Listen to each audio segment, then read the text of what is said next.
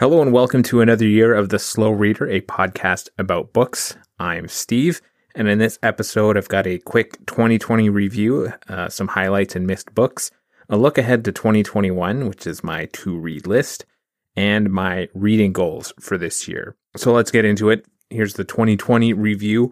I read 16 books last year, and my goal for the reading last year was 15 books. Some of the highlights, the good books that I really enjoyed were The Heroin Diaries, One Good Reason, and Moon People. Uh, Moon People was kind of a funny one. And it was a very quick read. I read that in, I think, two days. I read that along with the 372 pages We'll Never Get Back podcast. You should really look into that one. The only real bad book that I read was Spock Messiah, but everything else was decent at the very least. And so uh, if I read 16 books in the year, that means I read approximately 1.3 books per month.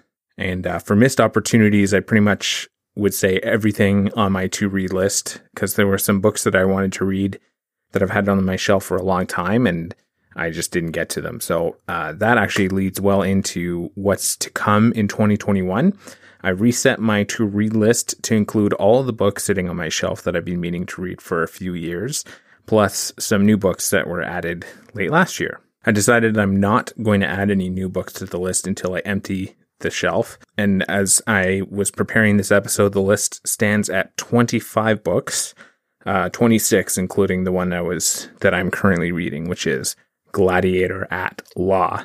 Um, so some of the books that I'm looking forward to this year, especially, are uh, there's an ebook called Ted's Dead Head. It's a random free ebook I found during the holidays. It sounds kind of silly and fun. Louis Riel, which is a graphic novel that's been on my list forever. It's on my shelf and I want to read it. And the fifth season. Um, I keep seeing recommendations for N.K. Jemisin all last year, and uh, I, I'm pretty sure that this one will not be an overhyped book for me. So I actually have some goals for reading for 2021. Um, my ideal goal is for each book that I start to read it all the way from start through to the end but um, I also don't want to hold back from stopping a book if I'm not enjoying it. I do want to read 25 to 30 books this year, but the final number isn't really that important. I just want to make sure that I'm enjoying what I'm reading and I'm not going to force force myself to finish something that I don't like or not interested in.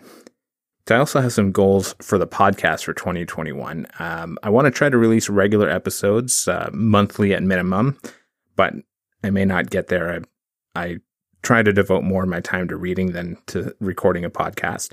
But I want to get better also with my reviews and to try to expand the length of the episodes to 20 to 30 minutes.